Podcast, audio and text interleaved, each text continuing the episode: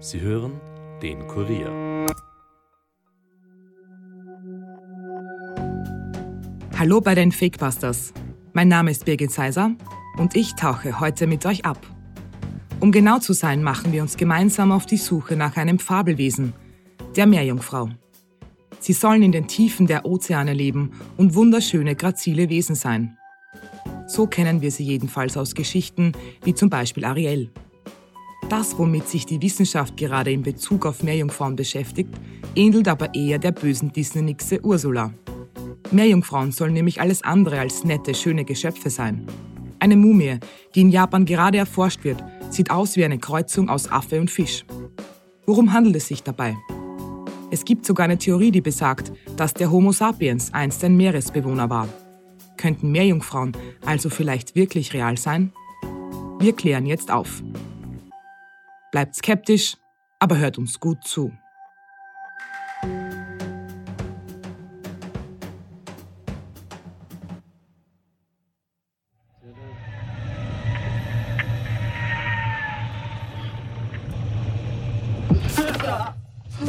Dr. Smith, what did you think when you saw this and when you filmed it at the time?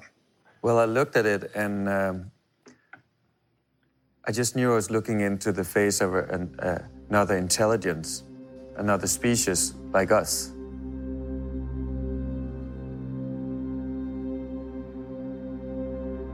Im Jahr 2012 sorgte dieses Video, das auf Animal Planet gezeigt wurde, für große Aufregung.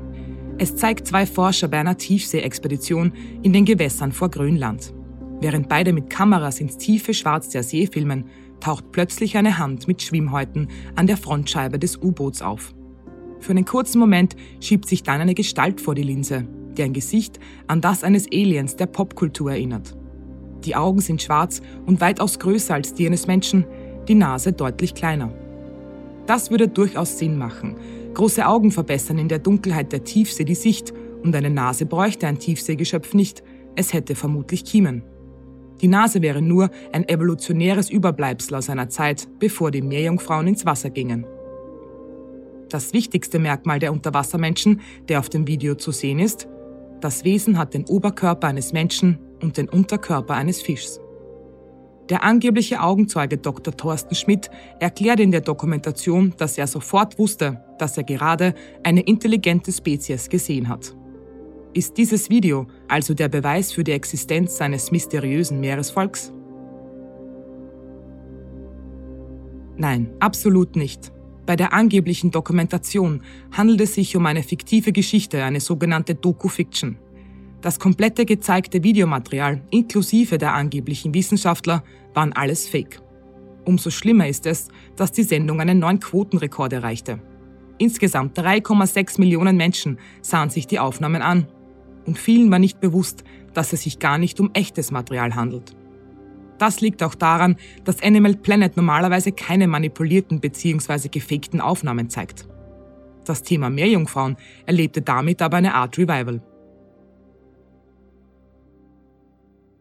Aber woher kommt der Mythos überhaupt? Wasserwesen gibt es in vielen Kulturen, wie bei den Griechen oder Römern schon seit Tausenden von Jahren. Eines der ersten war der babylonische Gott Ea, der Bringer des Wassers, aber auch der griechische Gott Poseidon ist sozusagen ein Vorfahre von Meerjungfrauen. Die Nixen sollen Seefahrer beschützen und für einen ergiebigen Fang sorgen. Deshalb sieht man in Häfen rund um die Welt immer wieder Figuren der Fabelwesen. aber nicht überall standen sie für das Gute. Die alten Griechen beispielsweise fürchteten die Sirenen, wie die Meereswesen dort genannt wurden. Die schönen Frauen sollten Seefahrer mit ihren Gesängen betören und sie ins Wasser in den Tod locken. Auch in Großbritannien war es ein schlechtes Zeichen, wenn ein Seefahrer glaubte, eine Meerjungfrau gesehen zu haben. Es bedeutete, dass das Schiff sinken oder ein Sturm aufkommen wird. Einer, der einen wichtigen Teil zum Glauben an Meerjungfrauen beitrug, ist wohl der bekannteste Seefahrer der Welt, Christoph Kolumbus. Bei seiner ersten Reise nach Amerika notierte er eine Sichtung in seinen Aufzeichnungen. Am gestrigen Tag, als der Admiral nach Rio del Oro fuhr, sagte er, dass er eindeutig drei Meerjungfrauen gesehen hat, die aus der See auftauchten. Aber sie seien nicht so schön, wie man es ihnen nachsagt, Ihre Gesichter hatten maskuline Züge. Auch angebliche Skelette von Nixon wurden damals gefunden und in wissenschaftlichen Magazinen beschrieben. An die 1,80 groß seien sie, die Rückenwirbel mit der breiten Schwanzextremität ließen auf ein kräftiges, fischartiges Körperende schließen. Wissenschaftler konnten diese angebliche Meerjungfrau aber bald enttarnen. Es handelt sich um Seekühe. Dank ihrer Halswirbel können diese Tiere den Kopf drehen und außerdem haben sie fingerartige Knochen. Aus der Ferne ist es durchaus nachzuvollziehen, dass viele Seefahrer an Nixon dachten. Auch wenn sie in Sachen Schönheit so gar nicht in das Bild der Meerjungfrau passen. Ebenfalls als eher hässlich beschrieben werden die Kreaturen in Fernost. Dort gibt es fast schon so etwas wie einen religiösen Kult rund um Nymphen. In Japan wird das Wesen Ningyo genannt. Übersetzt heißt das fischartiger Mensch. Anders als die westliche Vorstellung des Wasserwesens sind Ningyos aber sehr klein und hässlich. Das Gesicht erinnert an das eines Affen, die Zähne sind klein und spitz wie die eines Fischs und die Schwanzflosse hat goldene Schuppen. Auch was ihre Bedeutung angeht, halten es die Japaner etwas differenzierter als der Rest der Welt. Einerseits soll das Fleisch der Ningyos köstlich schmecken und wer es isst, wird unsterblich. Aber hat ein Fischer dieses Wasserwesen im Netz, muss er es zurück ins Meer werfen, denn das Fangen der Wesen bringt großes Unglück. Das gilt aber anscheinend nur so lange, wie das Wesen noch am Leben ist, denn Mumien von Ningyos werden in Japan verehrt. Und ja, richtig gehört, es gibt tatsächlich Mumien von Meerjungfrauen. Gerade untersucht ein Team von Wissenschaftlern rund um Professor Takashi Kato von der Kuroshiki Universität of Science das seltsame Wesen. Hier jetzt eine kurze Beschreibung. Die Mumie ist ca. 30 cm groß und hat schwarze Haut. Auf dem Kopf sind einzelne Haare zu erkennen. Das Gesicht erinnert stark an das eines Affen und es sieht so aus, als würde die Mumie gerade schreien. Neben dem Gesicht sind die Hände in die Luft gerissen. Auffällig sind die langen Fingernägel. Unterhalb des Bauchs beginnt eine Schwanzflosse, auf der noch Schuppen zu erkennen sind. Sicher ist, dass es sich um mumifizierte Überreste von einst lebender Materie handelt. Aber worum genau? Das Forscherteam will das herausfinden.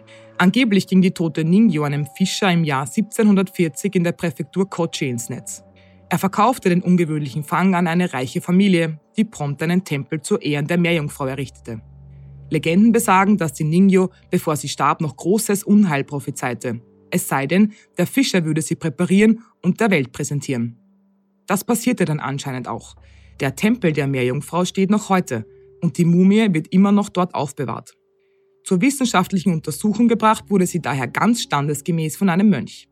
Er möchte von den Forschern vor allem wissen, wie er die Mumie erhalten kann, wie in einem Beitrag des japanischen Senders RSK sagt. どういう状態で保つのが一番痛みが少ないかないうことを一番思ってるところでありまして、それがどういう方が一番理想なのかできればこれから先もまた何百年もこの状態で保ってあげたい。In Japan, it is said that anyone who eats mermaid meat will have eternal youth and live forever. The project is investigating the mummy from a folkloristic perspective as well. Erzählungen von Meerjungfrauen werden schon seit der Edo-Zeit im 16. Jahrhundert überliefert. Durch die wissenschaftlichen Untersuchungen können wir herausfinden, wie sie hergestellt wurde. Wir wollen sie auch mit anderen Meerjungfrauenmumien vergleichen und aus einer folklorischen Sichtweise untersuchen.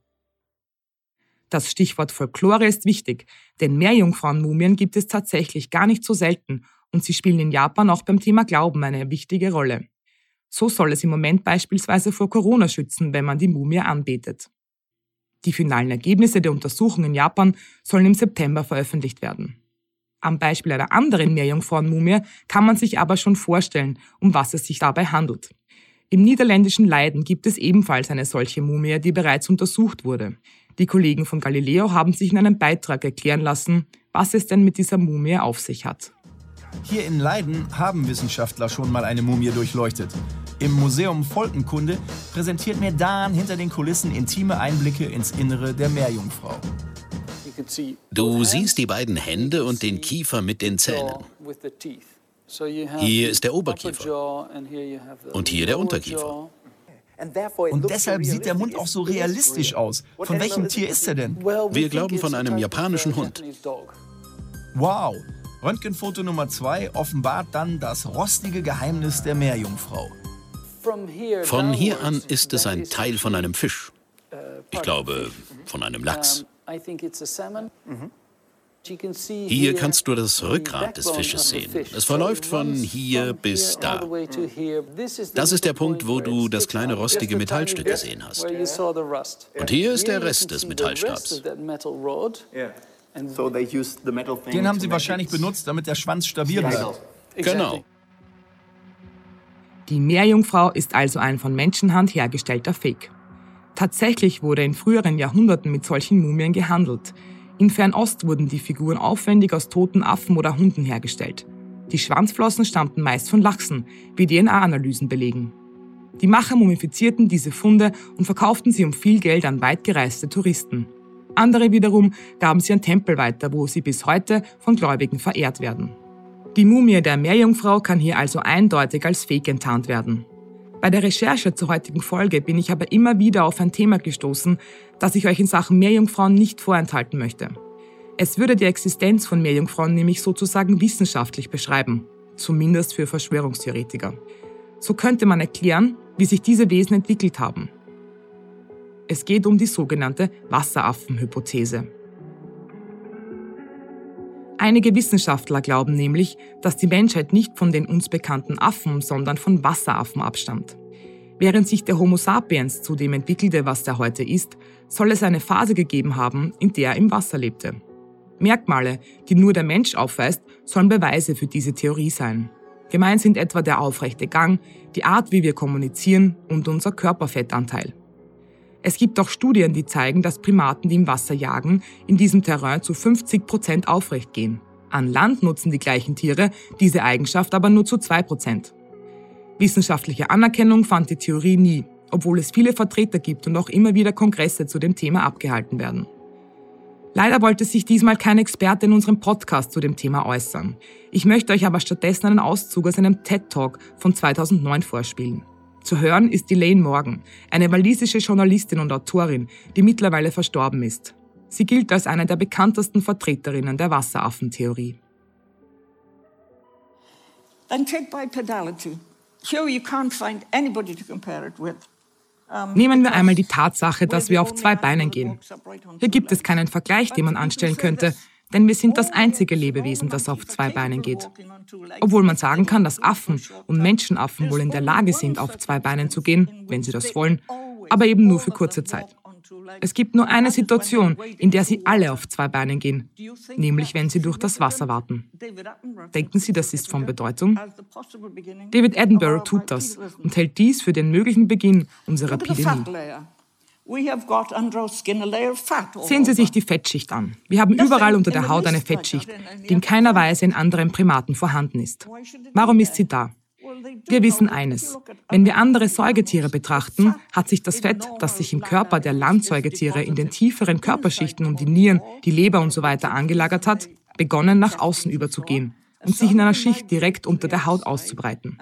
Beim Wal ist es bereits vollständig an der Außenseite. Er hat kein Fett mehr im Körper.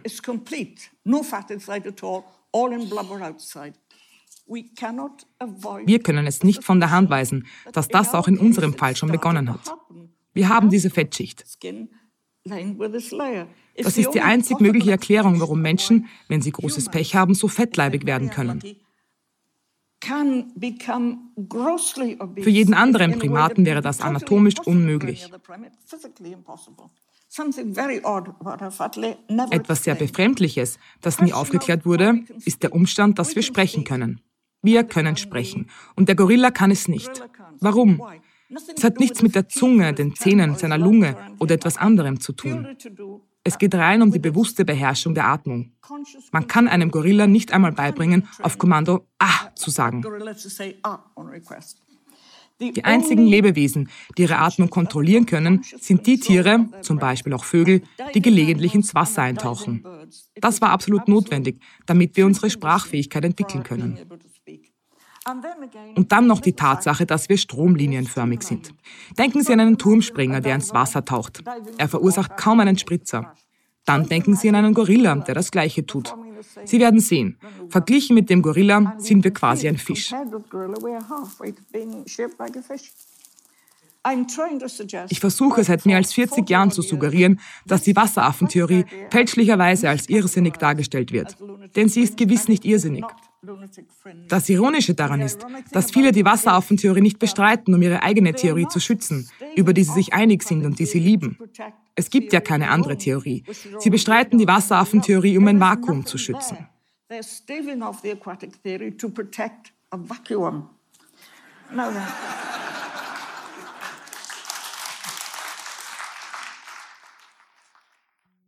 Kann es sein, dass die Wissenschaft sich tatsächlich dagegen wehrt, die Evolutionstheorie noch einmal komplett umzukrempeln?